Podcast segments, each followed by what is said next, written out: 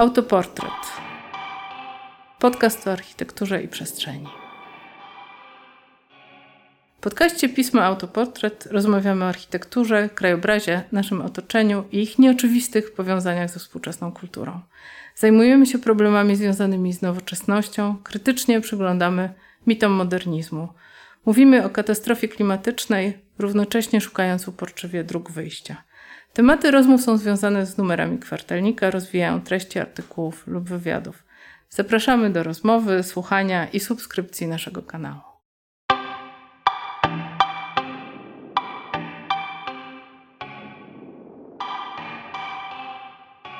Dzisiaj y, będziemy rozmawiać w kontekście opublikowanego przez nas ostatnio, czyli wiosną 2023 roku, numeru LAS.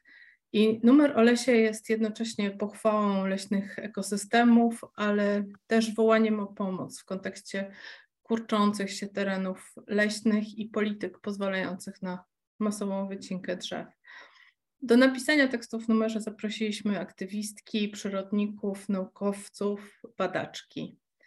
Jedna z tych osób jest dzisiaj moim gościem, Tomasz Samoilik, z którym rozmawiała w numerze Magdalena Petryna. E, I może poprosiłabym Ciebie, Tomku, e, o przedstawienie się.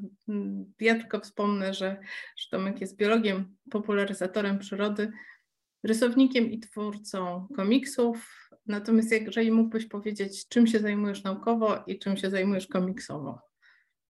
Witam Cię Doroto, witam wszystkich słuchaczy e, i w największym skrócie cała moja kariera opiera się na badaniach na temat historii przyrodniczej, e, rozumianej jako próba docieczenia, w jaki sposób przyroda zmieniała się w przeszłości.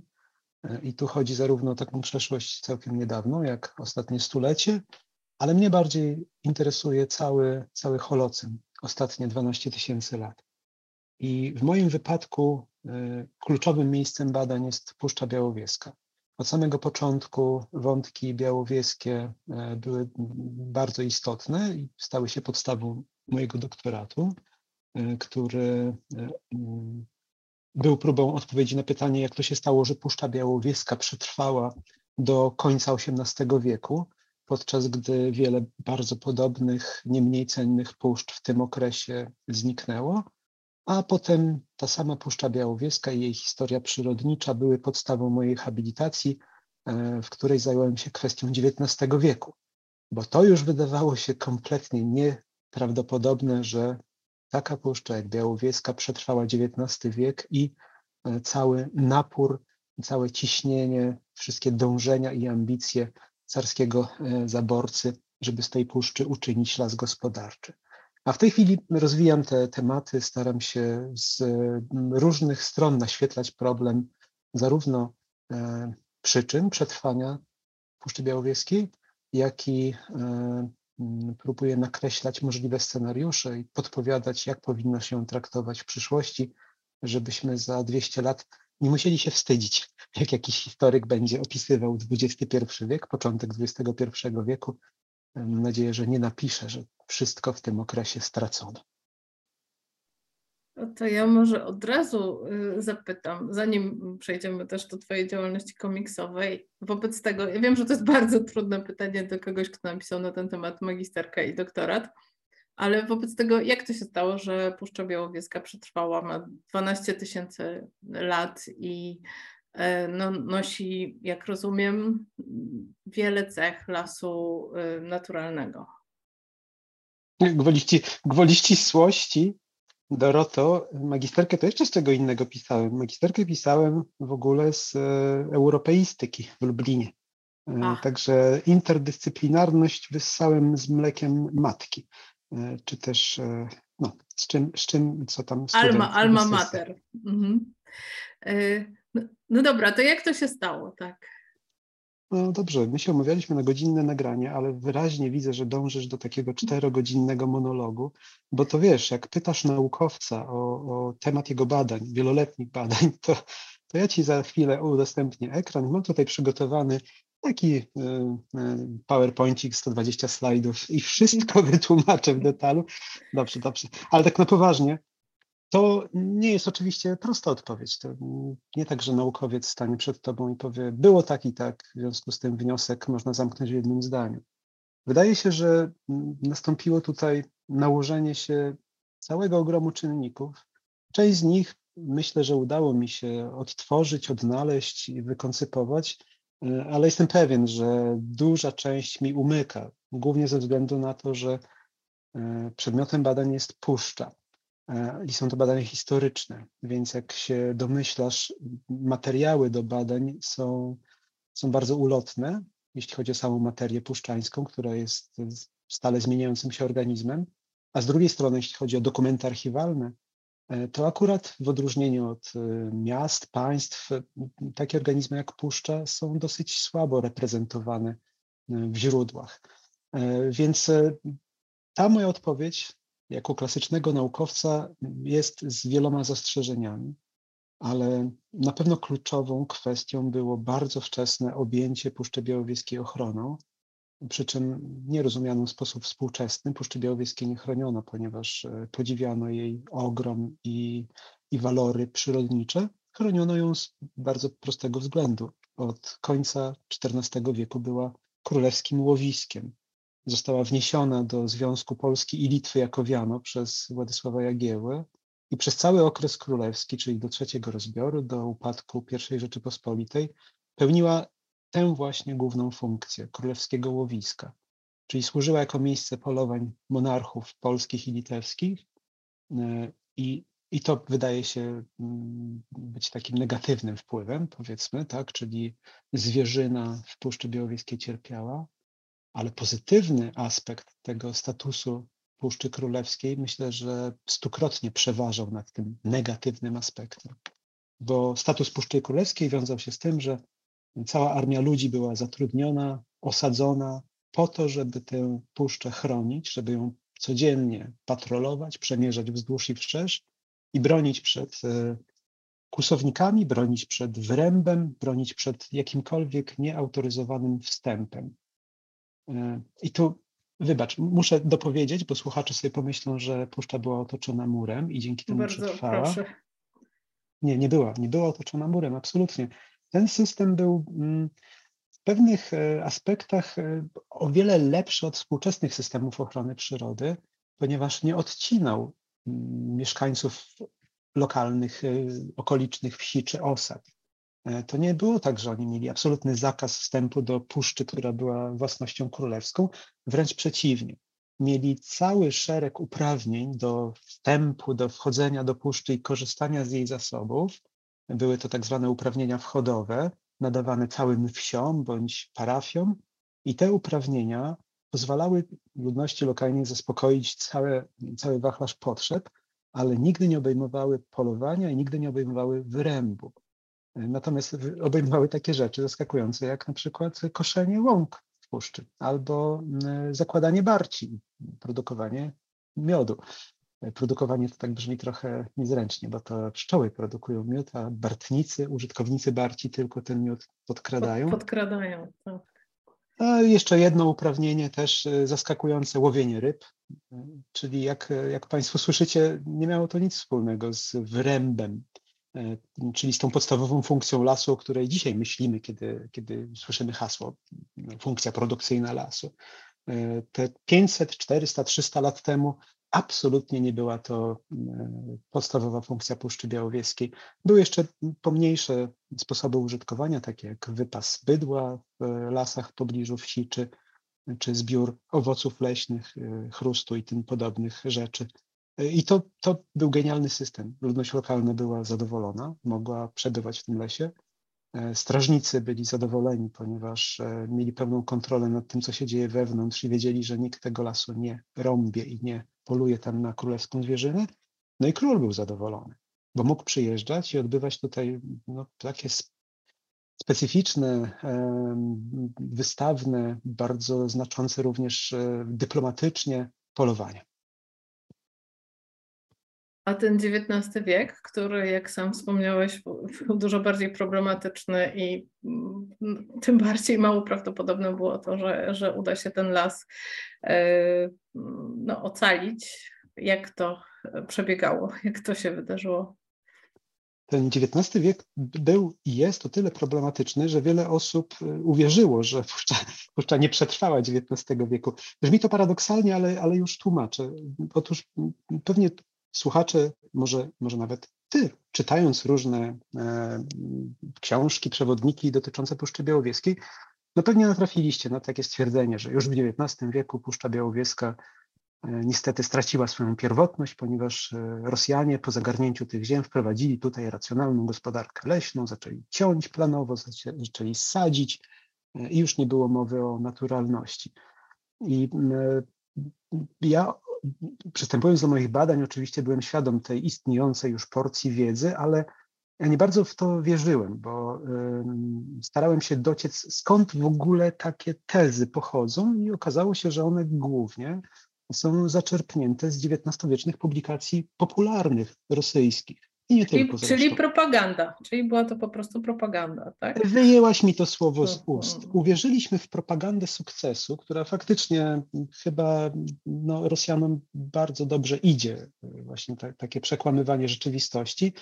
I to przekłamanie rzeczywistości niestety kupiliśmy z całą wiarą w prawdomówność e, źródeł rosyjskich i powtarzamy, przynajmniej część autorów powtarza do dzisiaj zupełnie bez sensu.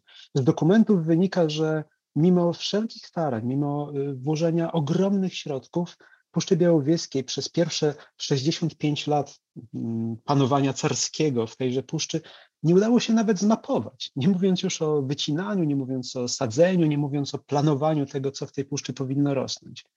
E, a po tych 65 latach e, gospodarowania carskiego odbyło się pierwsze carskie polowanie w puszczy, które zmieniło w ogóle optykę. Od momentu tego polowania w roku 1860 e, tory gospodarki puszczańskiej zostały zupełnie przestawione, czy zwrotnica tych torów. I od tej pory puszcza miała służyć za carskie, tym razem łowisko, a więc takie kwestie jak wyrąb czy sztuczne odnowienie lasu poprzez sadzenie zeszły e, zupełnie w cień. Głównym celem było podtrzymanie e, liczebności zwierzyny łownej, e, no niestety też e, według ówczesnej myśli leśnej, powiedzmy naukowej, oznaczało to walkę ze wszystkimi drapieżnikami, zarówno tymi dużymi jak niedźwiedź, którego wybito właśnie w tym okresie, w latach 70. XIX wieku, ale paradoksalnie również z ptakami drapieżnymi, czy takimi niewiniątkami jak łasice. Hmm, czyli konkurencja. tak. E, pozbywanie się konkurencji. Ja chciałam, bym teraz jeszcze nawiązać, znaczy nie wiem, czy nie przerwałam e, toku Twojej narracji, więc jeżeli, jeżeli chcesz e, jeszcze kontynuować tę historię XIX-wieczną, to, to proszę. A jeżeli nie, to mam pytanie o, ten, o tytuł rozmowy z Tobą, którą przeprowadziła Magda Petryna, a, a którą wyciągnęliśmy z, z tego, co Ty powiedziałeś czyli ten miliard połączeń i zależności. Chciałam Cię zapytać o to, jakie zależności zachodzą, mają miejsce w lesie y, możliwie naturalnym? Jakie organizmy, z jakimi grupami mamy do czynienia, y, jak to się kształtuje? Tam Magda Cię pytała o definicję, o definicję lasu, a ja pytam już o te, te kwestie tych wzajemnych powiązań. Wiesz co, to ja, ja połączę obie kwestie, bo, bo pytałaś, czy, czy ja już skończyłem tak. swoją narrację. No, oczywiście ja mogę nie kończyć przez e, kolejnych parę godzin. Tak, podejrzewałam. tak, tak, ale, ale to się bardzo dobrze wiąże, ta kwestia połączeń, tego miliarda połączeń, związków, czasami bardzo zaskakujących, e, jeszcze z XIX-wieczną historią, bo mm, ja sam byłem straszliwie zaskoczony tym, jak skomplikowanym układem jest, y, jest puszcza, nawet w takim wąskim aspekcie, jak jej użytkowanie w przeszłości. Nie mówimy tutaj o całym ekosystemie, którego ogarnięcie chyba w ogóle nie jest możliwe dla, dla człowieka, badacza, y, nawet wyposażonego w najnowocześniejsze metody badawcze. Y, tak skomplikowany jest to układ. Ale nawet jeżeli weźmiemy pod uwagę taką prostą zdawałoby się sprawę jak użytkowanie Puszczy Białowieskiej w XIX wieku, to okazuje się, że, że jest to tak wieloaspektowe, tak skomplikowane, tak wzajemnie poplątane, że mm, ze zdziwieniem odkryłem, iż jednym z czynników, który spowodował to, że Puszcza Białowieska przetrwała jako las naturalny, miejscami pierwotny do końca XIX, początków XX wieku, był jeden ze sposobów użytkowania puszczy. Bardzo głęboko zakorzeniony w przeszłości,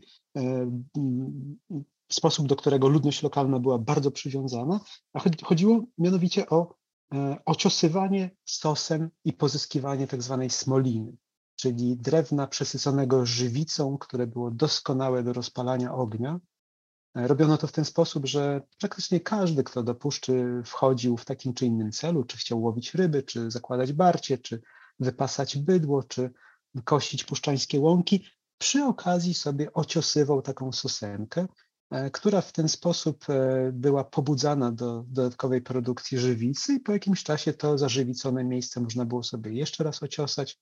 Czasami takie miejsca również opalano, żeby jeszcze bardziej pobudzić wydzielanie tej żywicy. No i to było zupełnie naturalne. Nikt na to nie zwracał uwagi, przynajmniej patrząc na źródła historyczne przez całe stulecia. Dopiero w XIX wieku ta rosyjska myśl leśna zaczęła na to zwracać uwagę i okazało się, że był to zasadniczy problem, zasadnicza przeszkoda na drodze do wprowadzenia tejże racjonalnej gospodarki leśnej, bo takich drzew ze śladami podbierania smoliny zmapowano w Puszczy Białowieskiej prawie 100 tysięcy. I za punkt honoru rosyjscy leśnicy postawili sobie pozbycie się tych drzew, które nazywali y, zmarnowanymi u podstawy pnia, więc pozbycie się tych drzew, zanim przystąpią do planowania takiej już właśnie racjonalnej, naukowej wycinki. No i na tym sobie połamali zęby. Na szczęście. Bo całe lata trwały debaty, jak się pozbyć tych sosen ogromnych, które były zmarnowane, a mimo to zdrowo sobie rosły i szumiały i nic im się takiego nie działo. No i właśnie to są te paradoksy, że taka drobna rzecz, jak ludzie, którzy wchodzą i sobie ociosują sosenki, e, po paru stuleciach e, stają się przyczyną tego, że gospodarka rosyjska po prostu podwija ogon pod siebie i skomląc e, zwiewa. I puszcza dzięki temu trwa w formie niemalże niezmienionej, nienaruszonej. No dobrze, przepraszam. To była pierwsza część odpowiedzi. na Twoje pytanie. A... Mieliśmy y, puszczańsko-ludzkie y, jakby zależności, a w obrębie samej puszczy, chociaż być może nie powinniśmy rozdzielać, skoro człowiek od zawsze w puszczy był, ale y, chciałabym właśnie też wrócić do tego wątku o zależności pomiędzy organizmami, nie wiem, roślinnymi, grzybami, zwierzętami, drzewami oczywiście. Ja Ci powiem to samo, co powiedziałem e, w wywiadzie, co Państwo możecie przeczytać. E, to, to jest jeszcze bardziej skomplikowane niż to, czym ja się zajmuję i absolutnie nie podejmuję się zadania omówienia takich procesów, takich, takich e, połączeń, tego miliarda połączeń, no bo jest tego miliard. Ja mogę tylko wskazywać przykłady, które są badane przez e, koleżanki i kolegów z Instytutu Biologii Ssaków, z innych jednostek naukowych, które funkcjonują w Puszczy Białowieskiej. I już same te przykłady pokazują, jak, e, jak fascynująca, niesamowita, tajemnicza jest przyroda lasu pierwotnego, lasu naturalnego. I jednym z takich przykładów są cykle lat nasiennych, e, czyli zaobserwowane już dobre 50, a może nawet 70 lat temu zjawisko w miarę regularnego występowania lat, w których mm, drzewa takie jak dęby czy, e, czy buki, czy graby w naszym przypadku Puszczy Białowieskiej e, po prostu produkują bardzo widocznie zwiększoną ilość nasion żołędzi czy orzeszków, jakie, jakie zwał, tak zwał. I ten fenomen sobie funkcjonował w nauce jakiś czas. Zanotowano, że jest taki ciekawy cykl w Puszczy Białowieskiej, bardzo wyraźnie widoczny, w innych miejscach przekształconych przez człowieka trochę słabiej, ale, ale powiedzmy, jego echo było widoczne. A potem e, badacze z Białowieży zdali sobie sprawę, że ten puls e, związany z drzewami e, wywołuje inny puls, inny cykl. E, który się z nim bardzo wiąże. Cykl zwiększania się liczebności gryzoni, które żerują właśnie na nasionach drzew liściastych i które zaraz po takim roku nasiennym eksplodują, jeśli chodzi o ich liczebność. I te dwa cykle badano w zależności. E, opublikowano sporo prac na ten temat. Nasz to raptem naukowcy zdali sobie sprawę, że to nie koniec, bo te dwa cykle zsynchronizowane ze sobą mają jeszcze trzeci aspekt, trzeci cykl, który za nimi podąża, cykl zwiększania się liczebności drapieżników, które z kolei żerują na gryzoniach, które gryzują na nasionach drzew. I to się tak przepięknie zazębia. E, co więcej, to nie jest koniec e, tych fal cyklu zwanego przez niektórych tętnem pierwotnej puszczy, czy pulsem pierwotnej puszczy. E, przy czym ten puls, tak na marginesie, jest stosunkowo powolny, bo te lata nasienne występują średnio co 8-10 lat. Obecnie troszeczkę przyspiesza, no puszcza się denerwuje, troszkę się stresuje, ale nadal są to odstępy kilkuletnie, żebyśmy mieli to na uwadze. A rozumiem, że przyczyny y, tego impulsu dla drzew nasiennych nie są znane, tak? W jaki sposób może ta informacja y, o tym, że należy zwiększyć, nie wiem, znowu w cudzysłowie, produkcję nasion, w jaki sposób ona, ona jest inicjowana, co ją powoduje. Rozumiem, że to jest też przedmiotem dociekań. Oczywiście. Ja zaryzykowałbym stwierdzenie, że to jest jakiś szalenie antyczny mechanizm ewolucyjny, e, który miał pewnie swoją klarowną, racjonalną przyczynę, kiedy powstawał, ale dzisiaj jest nam po prostu bardzo trudno do tego dociec, bo no, nie mamy już tej pierwotnej puszczy pokrywającej całą Europę, której ten, te cykle byłyby po prostu na porządku dziennym. Dzisiaj mamy tylko Puszczę Białowieską jako jedyny teren badań i wszystko, co na ten temat wiemy, tak naprawdę pochodzi z tej jednej puszczy. E, Wspomniałem, młodszych... że to nie koniec. Doroto, przepraszam, bo ja Dobra, muszę, przepraszam. Muszę, Dobrze, muszę jeszcze powiedzieć, że, że e, nie koniec na tym, bo w zasadzie teraz świeżo, na bieżąco odkrywamy tak mówię, mówię my, jako środowisko naukowe, ale niestety nie ja sam, odkrywane są kolejne echa tego cyklu, e, na przykład wpływ tego cyklu na ptaki gniazdujące na Ziemi, e, które w momencie zwiększenia się populacji gryzoni e, też cierpią na tym. Więc chociaż ptaki są kompletnie teoretycznie niezwiązane z tym, że dąb tego roku produkuje akurat więcej żołędzi, to jednak ten związek jest. I to jest ten miliard zależności, o którym mówiłem, o którym pisałyście, e, których się nawet nie spodziewamy, a one tam są.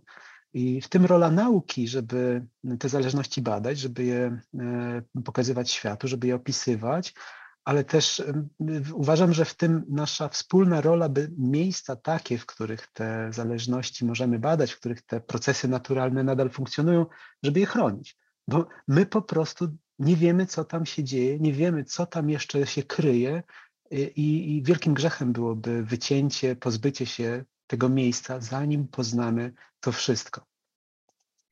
I, I, rozumiem, że, że Puszcza na terenie Polski jest jedynym e, miejscem, w którym te cykle, Puszcza Białowieska, w którym takie cykle występują?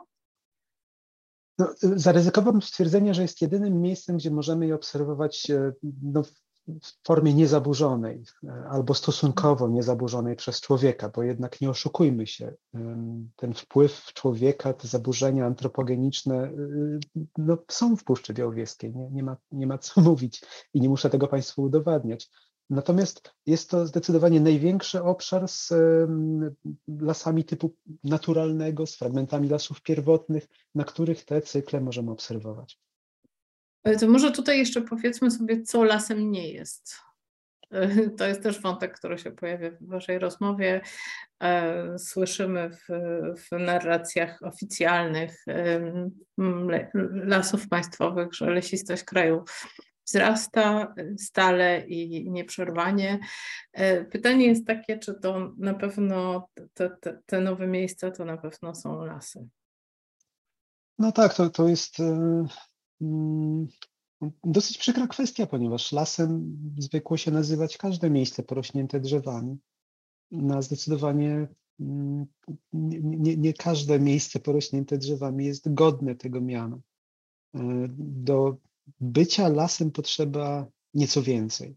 E, potrzeba, no już nie mówię, że bycia takim mm, lasem jak Puszcza Białowieska, dla której zresztą właśnie mamy specjalne określenie. Puszcza to to jest coś więcej niż las.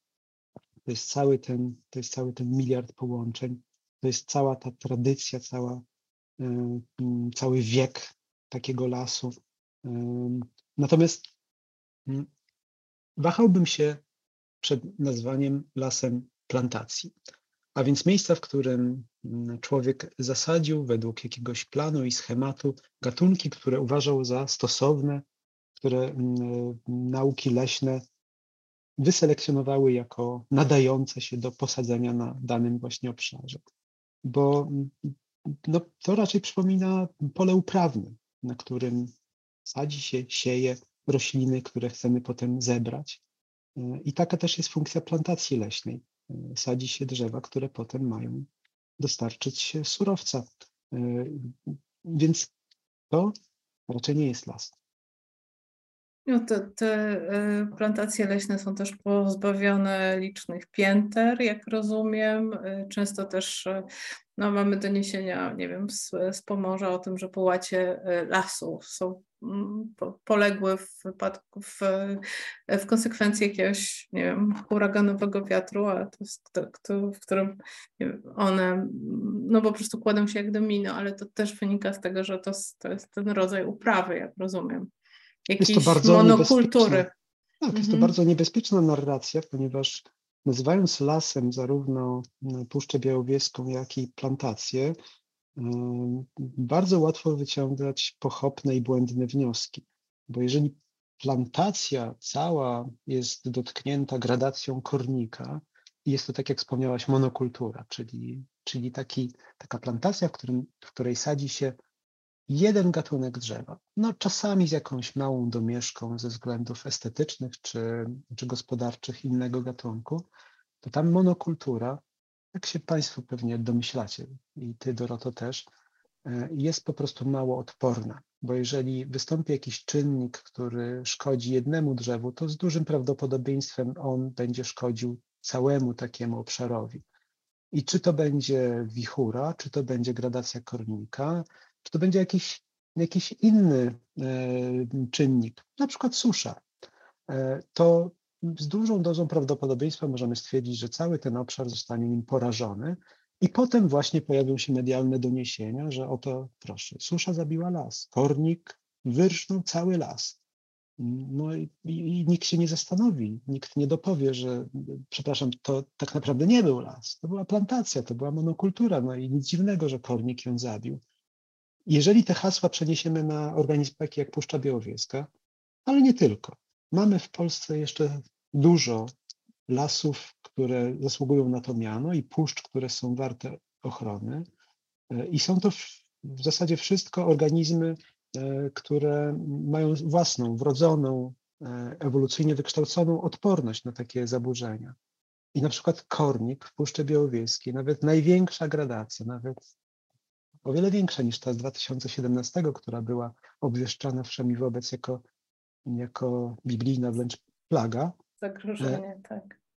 To, to takie naturalne lasy są w stanie sobie z tym poradzić, chociaż e, z naszego punktu widzenia, kiedy widzimy dramatyczne zdjęcia i faktycznie setki czy tysiące drzew porażonych e, przez kornika, może to wyglądać dramatycznie, ale dla samej puszczy która mm, funkcjonuje w trochę innych ramach czasowych, jest to po prostu kolejna gradacja, które zdarzają się w puszczy regularnie i tak na marginesie jest to kolejny cykl, e, zupełnie naturalny, obserwowany w Puszczy Białowieskiej od momentu, w, który, w którym obserwowany jest tam świerk, a więc minimum 1500 lat e, funkcjonuje w puszczy e, ten cykl pojawów czy gradacji kornika, a potem regeneracji świerka, więc o czyli, czym my tu mówimy? Czyli kornik już, już jest też zabytkowy. w pewien, pewien sposób. E, I, I można by za, założyć, że taki ten, ten sam sposób powinien być chroniony. E, to trochę taka prowokacja, ale e, faktycznie w momencie, kiedy była ta głośna obrona Puszczy Białowieckiej, to pojawiła się taka narracja, że, że to jest zabytek na, na miarę Wawelu. I no, jak wynika z tego, co mówisz, to zdecydowanie starszy i zapewne dla nas ze wszech miar może być jeszcze, jeszcze cenniejszy. To może wróćmy jeszcze do tych zależności puszczańskich, bo dla mnie, mnie bardzo zainteresowało w tym, co mówiłeś, um, te kwestie populacji drapieżników, tego jak y, sama, samo występowanie drapieżników wpływa na, y, na rośnięcie lasów. Y, czyli tam się pojawił termin, jak rozumiem, chyba naukowy, stref strachu krajobrazu strachu tak naprawdę. Czy krajobrazu strachu, tak. A więc to jest jeszcze bardziej dramatyczny termin, jak najbardziej naukowy, badany przez, przez koleżanki i kolegów e, z Instytutu Biologii z Saków. Absolutnie fascynujące zagadnienie, które jest też kolejnym przykładem tego miliarda połączeń, z których nie zdawaliśmy sobie uprzednio sprawy, a które funkcjonują i prawdopodobnie funkcjonowały od tysięcy lat. E, tylko my zamiast je poznawać, to po prostu eliminowaliśmy z powodzeniem kolejne elementy tego systemu. A jakie to są elementy? To są przede wszystkim młode pokolenia drzew, które mają jeden cel: wyrosnąć jak, jak najszybciej, żeby uniknąć pysków drugiego elementu, którym są roślinożercy. W naszym wypadku Puszczy Białowieskiej e, są to głównie jelenie, w mniejszym stopniu sarny, E, czy żubry, e, które no, powiedzmy mniej preferują takie młode drzewka, no, a w zasadzie już prawie w ogóle łosie e, nie odgrywają roli w zgryzaniu tych młodych drzewek. No i, i te, o tych dwóch elementach wiedzieliśmy leśnicy również, grodząc niektóre uprawy leśne, bo, bo takie młode drzewka są łakomym kąskiem dla naszych zwierząt kopytnych, ale nie wiedzieliśmy, że jest jeszcze trzeci i czwarty element tego systemu, trzecim elementem są drapieżniki. Okazuje się, że w miejscach, gdzie drapieżniki występują, zostawiają swój zapach, swoje odchody, zwierzęta roślinożerne mniej czasu poświęcają na żerowanie, bo stają się bardziej czujne. Więcej czasu poświęcają na nasłuchiwanie, wypatrywanie drapieżnika i generalnie to strach powoduje, że w mniejszym stopniu wpływają na to młode pokolenie drzew. A czwarty element, o którym wspomniałem, też jest całkiem zaskakujący, e, ale jak najbardziej funkcjonuje w Puszczy Białowieskiej. Tym czwartym elementem krajobrazu strachu są martwe drzewa. Krajobraz, w którym jest dużo drzew leżących, dużo drzew połamanych, drzew, które się pochyliły i są gotowe upaść, ale gdzieś tam się zaczepiły konarami o te drzewa jeszcze stojące. E, jeżeli sobie go wyobrazimy, to jest to taki krajobraz bardzo mało przejrzysty. I zwierzęta doskonale to wiedzą. Jelenie przede wszystkim w takie miejsca starają się nie zapuszczać, a jeżeli już się zapuszczają, to tam ta czujność wzrasta wielokrotnie. I jak się łatwo domyślić, przez to zwiększenie czujności jeszcze mniej uwagi poświęcają tym młodym drzewkom. Mniej konsumują. Tak. Mniej konsumują.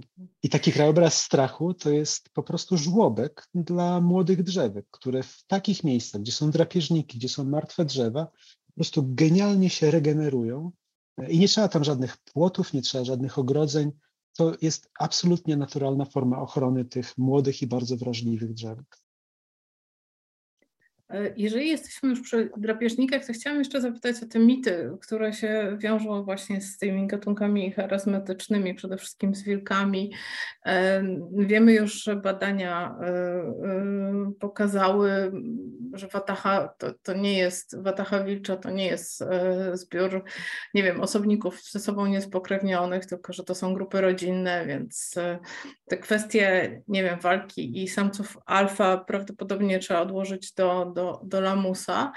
Natomiast y, chciałabym też zapytać o, to, o te, te kwestie, y, no nie wiem, przemocy w, y, z naszej antropocentrycznej perspektywy w świecie zwierząt, która oczywiście jest tak naprawdę zdobywaniem pożywienia. Mówisz o tym, że to tak na, tak dramatycznie nie wygląda, ale też o tych relacjach w obrębie takich grup o to chciałam zapytać, bo yy, widziałam jakieś doniesienia na temat całej grupy yy, wilczej, która opiekowała się jednym pozbawionym nogi, który przetrwał przez rok. Nie wiem, to, to było źródło fotopułapek, więc zastanawiam się, do jakiego stopnia w takich grupach jest też możliwa właśnie opieka nad słabszymi osobnikami. Czy to jest znowu jakieś przenoszenie naszych ludzkich kategorii na, na zwierzęce? Czy, czy faktycznie takie zachowania są stosunkowo częste? Wiesz co, nie do końca jest pytanie e, do mnie, dlatego że mój przedmiot badań e, nie jest empatyczny za bardzo, nie wykazuje się w ogóle żadnymi e, relacjami w stosunku do zwierząt. Mówię tu o Puszczy Białowieskiej. Ona po prostu sobie trwa. Natomiast to, co wiem z badań koleżanek i kolegów, to przede wszystkim to, że my bardzo pochopnie przylepiamy zwierzętom łatki. Przylepiamy drapieżnikom łatkę agresora i przylepiamy y, kopytnym, gryzoniom łatkę po prostu bezbronnej ofiary. Podczas gdy w istocie, y, i to przede wszystkim wiem z nagrań fotopułapkowych, które są genialnym narzędziem, genialnym instrumentem obserwacji przede wszystkim behawiora, więc zachowania zwierząt, z tego źródła wiemy, że to wszystko jest o wiele bardziej skomplikowane i chyba trudniejsze do wytłumaczenia niż nam się wydawało. Bo e, widziałem wiele nagrań, na których drapieżniki przechodzą zupełnie obojętnie obok swoich podręcznikowych ofiar. Co wydaje się no, po prostu absurdalne. No, z jakiej racji wilk po prostu odmawia sobie posiłku? Ale wydaje mi się, że my po prostu nie, nie wszystko wiemy. E, tutaj zapewne w grę wchodzą jakieś inne czynniki. Być może ta watacha jest syta. Być może ta watacha ocenia realnie swoje możliwości e, sukcesu łowieckiego i po prostu nie podejmuje niepotrzebnego ryzyka i wysiłku. E, być może jest coś, co nam zupełnie umyka. I to jest kolejny aspekt, który sprawia, że badania przyrodnicze, zwłaszcza w Puszczy Białowieskiej, są, są takie pociągające, takie piękne, takie inspirujące bo tutaj jest realna możliwość odkrycia rzeczy, o których się nie śniło e, twórcom podręczników biologii czy ekologii leśnej. E, to znaczy, czasami te, te reguły, które uznajemy za pewnik, e, one są oczywiście sprawdzalne, one funkcjonują, ale nie w 100% sytuacji. Wczoraj widziałem Mm, widziałem takie śmieszne zachowanie bardzo słodkiego ptaszka, kosa. To tak już e, e, trochę dryfuje, ale żeby ci pokazać, e, jakie są dziwaczne zależności między zwierzętami w Puszczy Białowieskiej. Widziałem takiego kosa, który sobie siedział na gałęzi, chciałem go sfotografować, bo miał tak śmiesznie nastroszoną fryzurkę, piórka na głowie, ale zanim e, zdążyłem e, wycelować aparat, to on mi śmignął z gałęzi i się okazało, że ta nastroszona fryzurka to nie była z powodu wiatru ani stroszenia piórek, tylko on po prostu chciał odstraszyć e, kogoś, a tym kimś była wiewiórka, która sobie pozornie, zupełnie niewinnie przycupnęła na gałązce poniżej.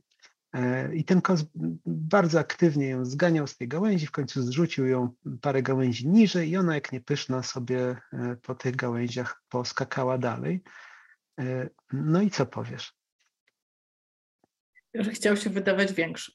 Agresywne zachowanie kosa. No jak, jak co, co to jest po prostu, że ta agresja się rozlewa, to na pewno media społecznościowe.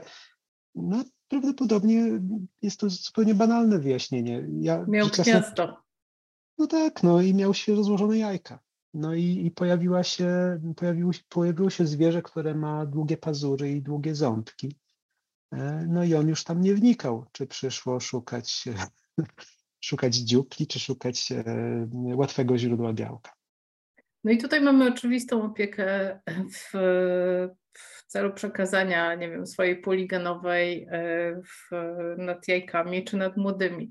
E, natomiast no, pytanie właśnie o tę opiekę, nie wiem, starszych lub bardziej nie, nie, niedołężnych osobników, e, czy, czy ewentualnie na ten temat mógłbyś coś powiedzieć? Czy... To, wiesz co, mógłbym Ci tylko powiedzieć tyle, że trzeba być bardzo ostrożnym, bo nam się wydaje, mm. że to jest altruistyczne zachowanie, przepiękny przykład współczucia wśród zwierząt nie dałbym sobie niczego uciąć, że właśnie o to chodzi. E, a raczej szukałbym z, wiesz, z własnej praktycznych, praktycznych wyjaśnień. Bardzo, tak? bardzo praktycznych wyjaśnień, bo w 90% wypadków, jeżeli obserwujemy jakieś zachowanie zwierzęcia i, myślimy sobie w kategoriach ludzkich, że to zwierzę współczuje, że temu zwierzęciu jest smutno, no to, to z mojego doświadczenia wynika, że zwykle się mylimy. Hmm. No, mojego psa e, e, rejestruję z całą pewnością poczucie winy, jak coś nabroi, ale może też coś nadpisuje. E, a zabawa? Bo te fotopułapki też pokazują wiele aktywności, które wydają się być zabawą. A tu już wchodzimy na bezpieczniejszy teren. Nie tylko u młodych osobników. Zgadza się, zgadza się. Tu nie ma dyskusji. Zwierzęta lubią się bawić i wykorzystają no, praktycznie każdą sposobność, to znaczy, kiedy nie są głodne, kiedy nie są zagrożone, kiedy nie podejmują czynności reprodukcyjnych i kiedy nie opiekują się młodymi, chociaż w tym ostatnim punkcie to, to pewnie zrobiłbym małe zastrzeżenie, ale no, w sytuacji, kiedy są zrelaksowane, kiedy są najedzone, bawią się, po prostu się bawią. E, co więcej, są gatunki, e, które są po prostu ciekawe świata. E, czyli wydaje się, że po zaspokojeniu podstawowych potrzeb, one po prostu są ciekawskie. Chcą wiedzieć, co się dzieje, chcą, chcą sprawdzić fotopułapkę, która trochę inaczej pachnie i coś im tam mruga. I właśnie to zachowanie, że podchodzą, wąchają, czasami próbują łapą odpiąć taką fotopułapkę, E, to moim zdaniem jest wyraz ciekawości, no bo raczej nie innego praktycznego zachowania. Fotopułapka ich nie atakuje, fotopułapki nie dadzą rady zjeść. Ciekawość. E, w tym miejscu musimy już w takim układzie porozmawiać o ryjówkach i musimy też porozmawiać o Twoich komiksach, e, bo, bo one są ich bohaterami, a jak się dowiedziałam, to, to, to fantastyczne stworzenia. Są też, e, ryjówka jest też w logotypie Instytutu Biologii Ssaków Pan. A, a znika z pola widzenia. No może dlatego rzeczywiście ciężko, e, ciężko ją zobaczyć, bo jest bardzo niewielka. Ja ostatnio widziałam martwą chyba ryjówkę aksamitną na takim długim polu e, pod Krakowem. Mm, nawet zastanawiałam się, co się mogło jej przydarzyć, czy, czy być może to, to, to jest właśnie ofiara śmierci głodowej, bo jak się dowiedziałam z Twoich komiksów, ryjówki muszą praktycznie bezustannie jeść, ale e, może oddam głos Tobie, bo to z całą pewnością jest e, jakiś ważny wątek. Zgadza się, ale wiesz, bardzo, bardzo ładnie zaczęłaś opowiadać o ryjówkach.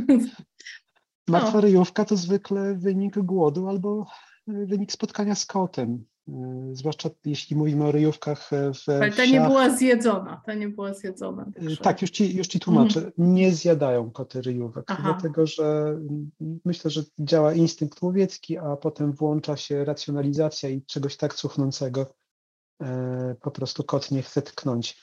E, mm, ryjówki są mięsożerne, a mięso mięsożerców zwykle nie jest największym rarytasem. To mięso roślinożerców jest tym poszukiwanym towarem. I bardzo przepraszam wrażliwych słuchaczy za, za takie potraktowanie sprawy, no ale tak się rzeczy mają. Ryjówki jako ściśle albo no, w większości mięsożercy e, same rzadko stają się czyjąś potrawą czy czymś daniem, chociaż rzecz jasna wchodzą w skład diety na przykład e, sów, które wydają się bardziej odporne na ich na brak walorów smakowych. Ale przepraszam, to podryfowałem w jakimś dziwnym w ogóle kierunku, zamiast powiedzieć, że ryjówki są jedną z najbardziej fascynujących grup ssaków, czy generalnie zwierząt, jakie możemy obserwować w naszym kraju.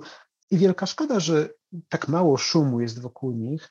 Ja, żeby ten szum troszeczkę wywołać, napisałem i narysowałem cztery opasłe tomy sagi o ryjówce. E, czyli opowieści fantazy o ryjówce przeznaczenia, o starych przepowiedniach, o bohaterach należących do różnych gatunków ryjówkowatych, czyli... Trylogia trylogia w czterech tomach.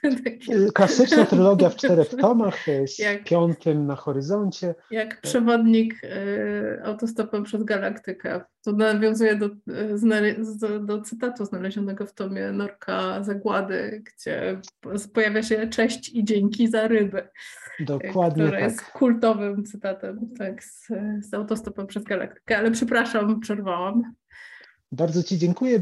Przy okazji powiem y, Państwu słuchaczom, jeżeli nie mieliście jeszcze okazji spotkać się z ryjówką przeznaczenia, to bardzo polecam, bo to tylko pozornie jest komiks dla dzieci, i, i chociaż ja jestem też e, nazywany twórcą dla dzieci właśnie, ojcem Pompika, ryjówki przeznaczenia, borsuczki Tarnosi, Wilka Ambarasa i tak dalej, to przyznam się Państwu, że żadna z moich książek nie jest dla dzieci.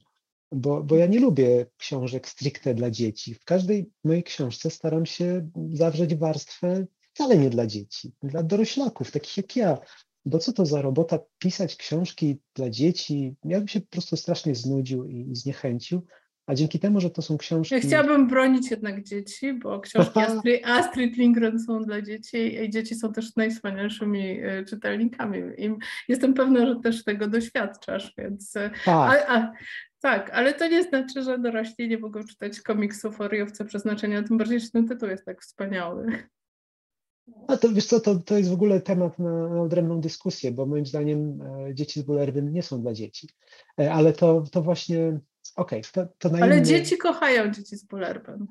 I bardzo bym się cieszył, gdyby dzieci kochały również e, moje komiksy. Dobrzyka. Tak jest, Dobrzyka, czy, czy ostatnio wydanego Domikusia, detektywa Wróbla.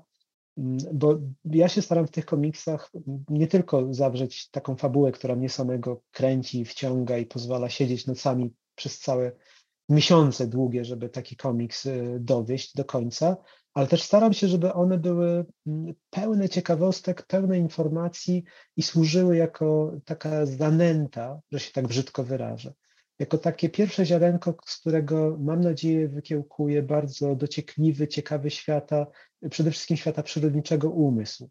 I dla mnie największą frajdą i nagrodą jest, kiedy podczas spotkania autorskiego podchodzi jakaś młoda czytelniczka czy młody czytelnik i mówi, że zaczął od ryjówki przeznaczenia, a potem sobie doczytał w Atlasie Ssaków, a potem jeszcze znalazł taką publikację i on teraz mi wyjaśni, że ta jadowitość rzęsorków to nie dokładnie tak, jak ja napisałem w komiksie. I to jest po prostu ekstra. I to wtedy ja jakby mówię sobie w duchu piątka, żółwik, samoidik, możesz odchodzić Warto. na emeryturę. Więc, więc ryjówki są świetne. No, nie, nie mamy za dużo czasu, ja za chwilę będę musiał już uciekać, ale powiem Państwu tylko, że ja się zakochałem w tym gatunku już jako dorosły pracownik Instytutu Biologii Ssaków podczas jednego z wykładów prowadzonych przez jednego z moich kolegów, który bada te zwierzęta, bo nigdy w życiu bym nie przypuszczał, że takie małe zwierzątko, które waży od 4 do, do kilkunastu gramów, e, może kryć w sobie aż tyle ciekawych e, przystosowań, tyle ciekawych e, cech, powiedziałbym. No bo wyobraźcie sobie Państwo, że ten maluszek musi praktycznie cały dzień jeść. Musi zjeść tyle dziennie, ile sam waży, inaczej umrze z głodu. Jego serce bije kilkaset razy szybciej niż nasze serce. E, I dodatkowo takie maleńkie stworzonko ma ogromny problem z przetrwaniem zimy, ponieważ zimą nie ma dostępności jego głównego pokarmu, czyli owadów i bezkręgowców.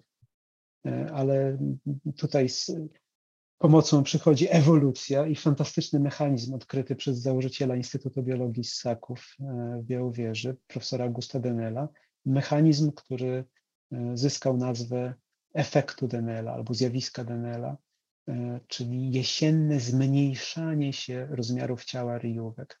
No to brzmi po prostu fantastycznie, ale tam nie ma nic z fantastyki. To jest autentyczny mechanizm, który sprawia, że taka ryjówka zmniejsza rozmiary swojego szkieletu, organów wewnętrznych, czaszki, również mózgu o jakieś 20-25%. Zmniejsza się jej zapotrzebowanie energetyczne. Łatwiej takiemu maluszkowi przetrwać zimę, a wiosną zaczyna się coś jeszcze bardziej spektakularnego, bo ona odrasta.